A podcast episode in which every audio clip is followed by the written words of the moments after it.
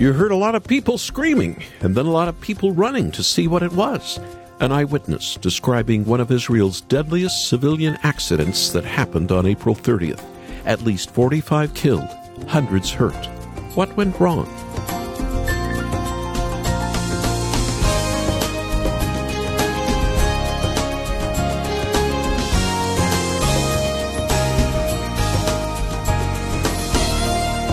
Over 100,000 had gathered to celebrate the birthday of 2nd century Rabbi Shimon at the base of Mount Meron, not too far from the Sea of Galilee. This event has happened for many years, but this year it ended in tragedy. The Israeli government is investigating. Did the police close off an exit? Were safety guidelines ignored? Time will tell. The Bible tells us crowds pressed in as Jesus taught in the Galilee region. Mark 5 speaks of a woman who had bled for 12 years. She reached out through the crowd and caught the hem of Jesus' coat. She was healed. He said it was because of her faith. Are you trusting in Christ alone, through faith alone, today? Welcome to Haven Today. I'm Charles Morris, sharing the great story that's all about Jesus and we're in a series this week called Worshipping with the Early Church. We've been listening to what scholars have called the Odes of Solomon. Many historians believe that this comes from the church's first hymn book. In some ways, the Odes are kind of like a letter that was tucked away for 2,000 years. Scholars knew about them, and they had pieces of them in different languages found all over the first century Roman world, but this is the first time that we can hear these words translated to English and have them set to music. And in a moment, we're going to hear from Dr. James Charlesworth at Princeton. He's the one who translated the Odes of Solomon into English. And later, we're going to hear from music producer John Schreiner, who helped set those words to music. Have you ever wondered how the early church worshiped? How did early Christians celebrate the resurrection of Jesus Christ on the first day of the week? They wouldn't have been worshiping in sanctuaries or tall, grand cathedrals, but they would have been in house churches or even in caves when they were persecuted. Many having to worship in secret, they were worshiping out of the watchful eye of the authorities. What kind of songs would they have been singing? How would these first Christians have worshiped Jesus Christ, who would have been walking on earth in some of their lifetimes? Wouldn't you like to lift up your voice to the Lord with some of the same lyrics they were using? Well, you can. For the first time in 2,000 years, these early hymns of the Christian church have been translated into English and set to music, and we can worship as well. In the next few minutes, We'll be listening to what scholars have called the Odes, the Odes of Solomon. But first, I want to suggest you get a copy of this CD. I want to send you the Odes project as my way of saying thank you for your support, your gift to Haven today. So why don't you call us after the program at 800 654 2836. 800 654 2836. Or in a few minutes, just visit our website. And if you've got a moment, click on our blog. And there you'll find a treasure trove of information about the odes, scholarly data, if this has caught your attention like it has so many other listeners. You can also listen to samples of the 14 odes that we have on this special CD. Our web address after the program, haventoday.org. That's haventoday.org. Now let's get started and listen to some of the music of the early church. We open with Ode number 12 Glow Through Me. He filled me with His truth, so I sing of His beauty.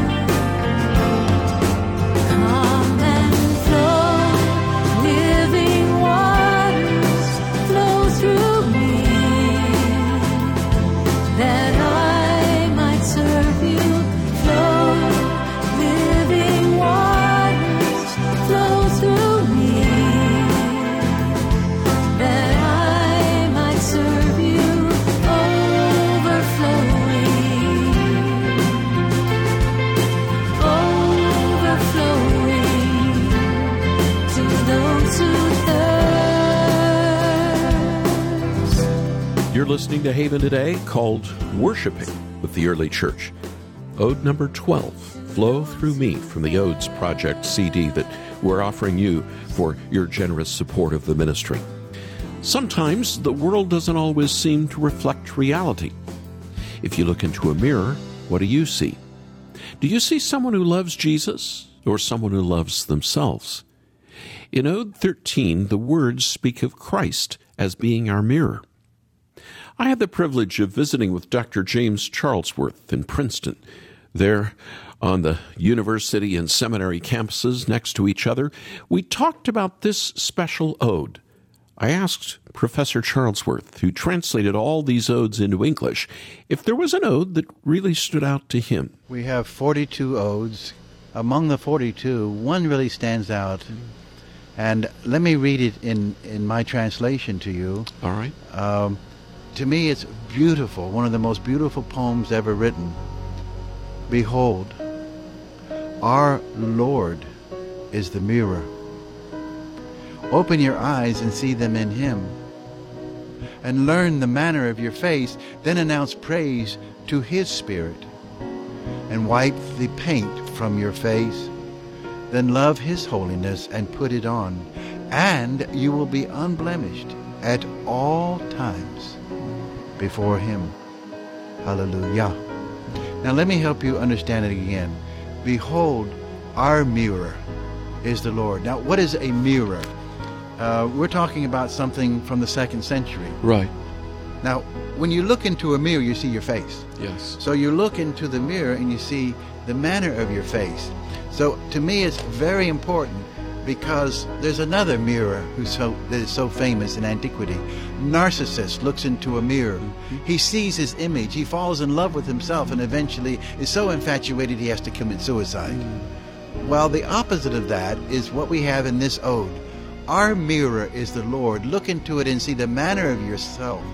Look at the manner of your face and remove the blemish, the ugly things from your face, and you will be at all times unblemished with Him.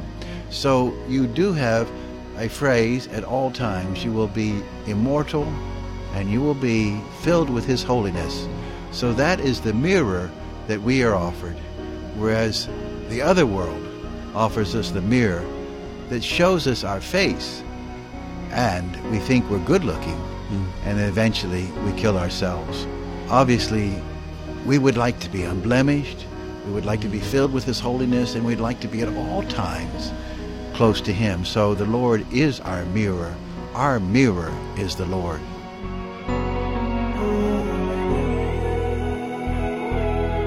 You're listening to Haven Today, and I'm Charles Morris, and the program is called Worshipping with the Early Church. As Dr. Charlesworth just mentioned, our mirror is the Lord. Look at the Lord, and you see yourself. You learn the manner of your face. You see who you are in Him, and you start to understand that in Christ you are righteous. You're even beautiful. You're pure, and you're infinitely precious. Looking into the face of Jesus is like looking into the light. Your own face begins to reflect His beauty. As Ode 15 puts it, His light has dismissed all darkness from my face.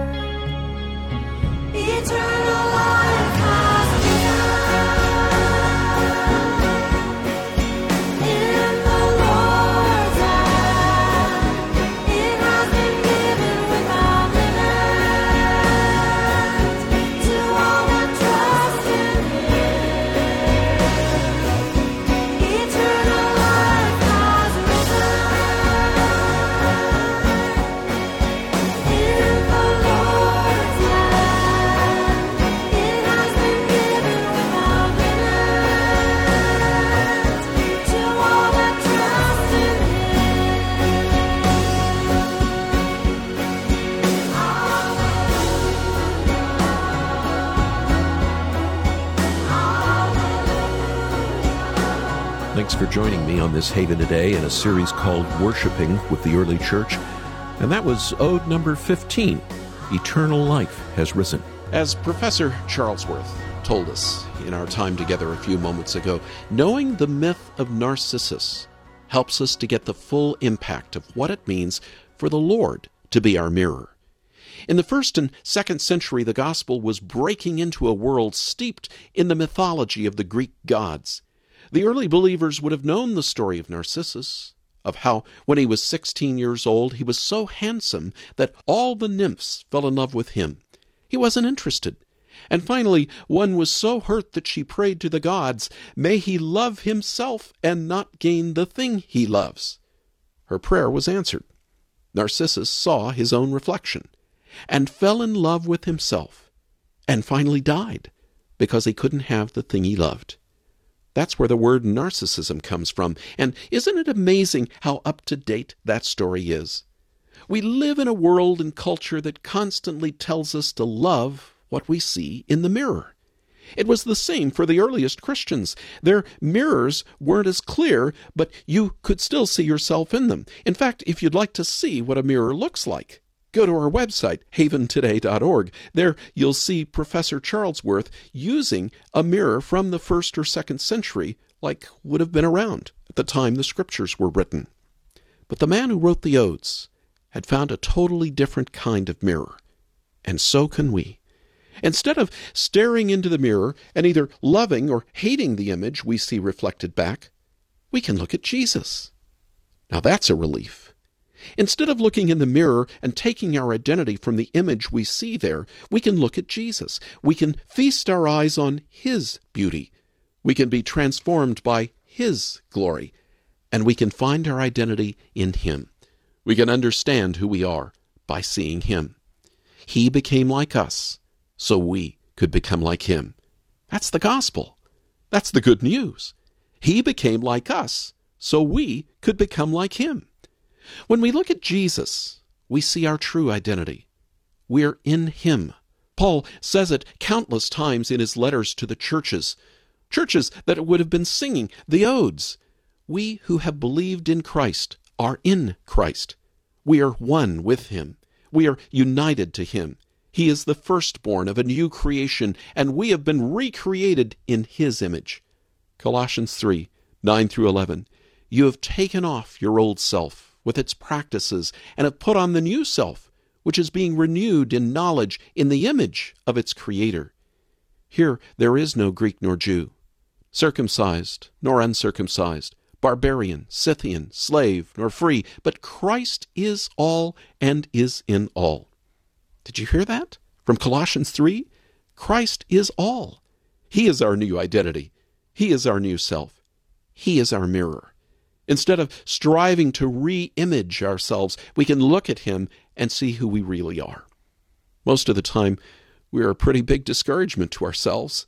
We look at ourselves and we see our own image reflected back, and it's not a pretty picture, is it? Usually. Our self image is unstable. It changes.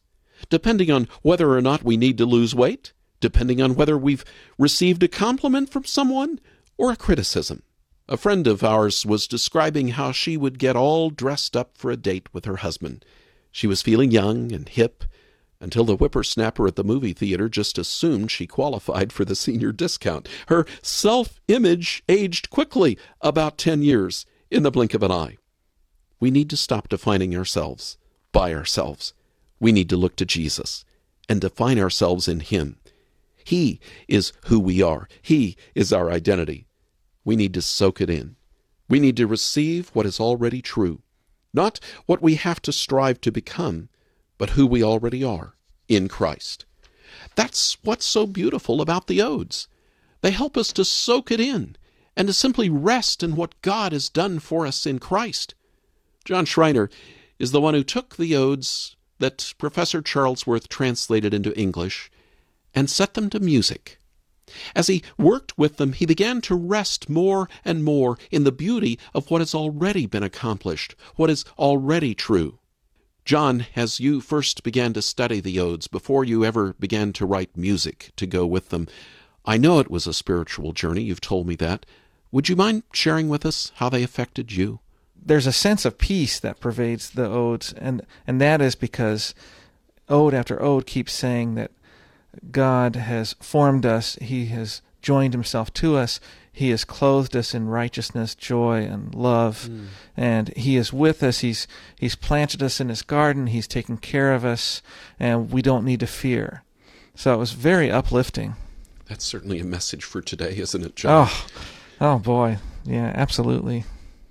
So when it came to the music, I I tried to do after spending so much time studying and thinking and and um, meditating over these things, I tried to make music that I thought would be peaceful but also inclusive.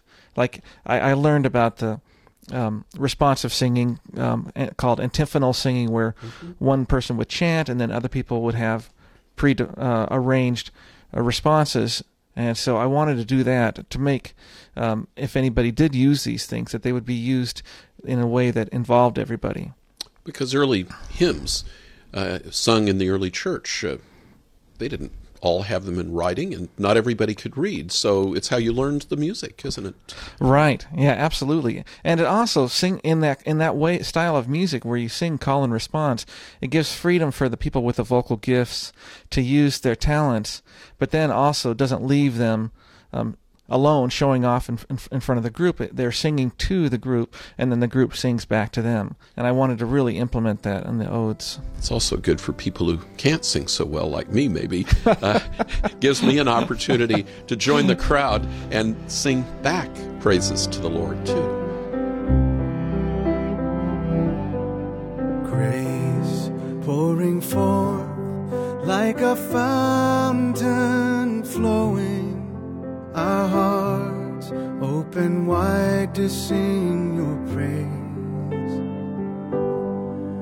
and our sound becomes sweet with your anthems ringing. Praise to the name of the Lord. Sing Hallelujah. Sing Hallelujah.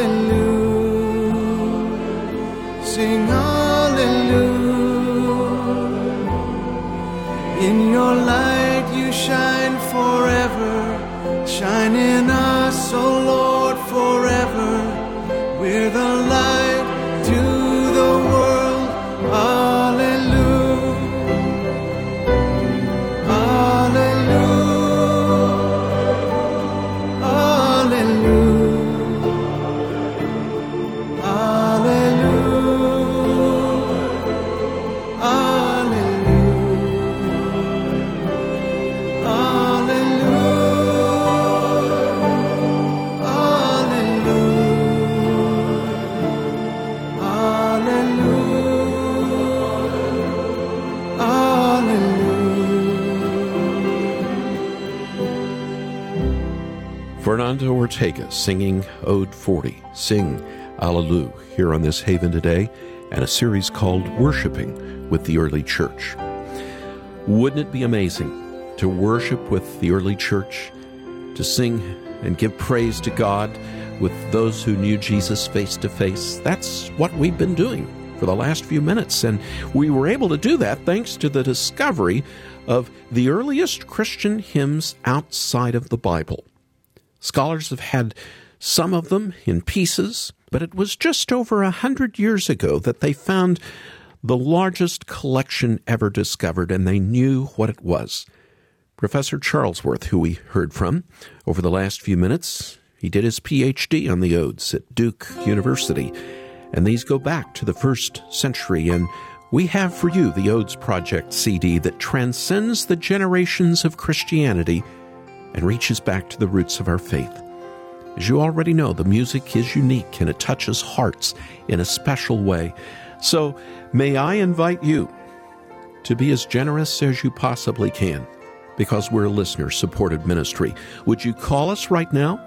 Would you make your gift to Haven today? But be sure and ask for a copy of the Odes Project. Our number to call right now is 800 654 2836. That's 800 654 2836. Or remember, all that resource material we have on our website under our blog and the program series. You can listen to samples of all of the odes on this CD. You can watch a couple of different videos, and then you can make your gift and ask for a copy, and we'll send it out to you right away. Our web address is haventoday.org. That's haventoday.org. I'm Charles Morris. Thanks for joining me.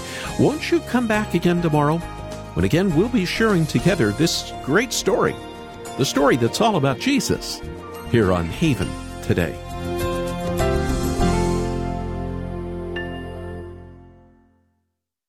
Here for your encouragement and your walk with Jesus. I'm Charles Morris with Haven Ministries, inviting you to anchor your day in God's Word. It's hard to picture a time you can't remember. The day of your birth, for example. 385,000 babies are born every day. What makes your birth special? It was appointed by God. Ecclesiastes says there is a time to be born, but a time to die. Our first and final days are appointed. There is another crucial day in the life of every believer the day we are born again and die to sin. It's all because of Jesus. Paul says he was born in the fullness of time and that he died at just the right time. So, if it is true for Jesus, it is true for you as well. All your days are in his hand, so trust in him. Spend more time with Jesus with Anchor Devotional. Visit getanchor.com.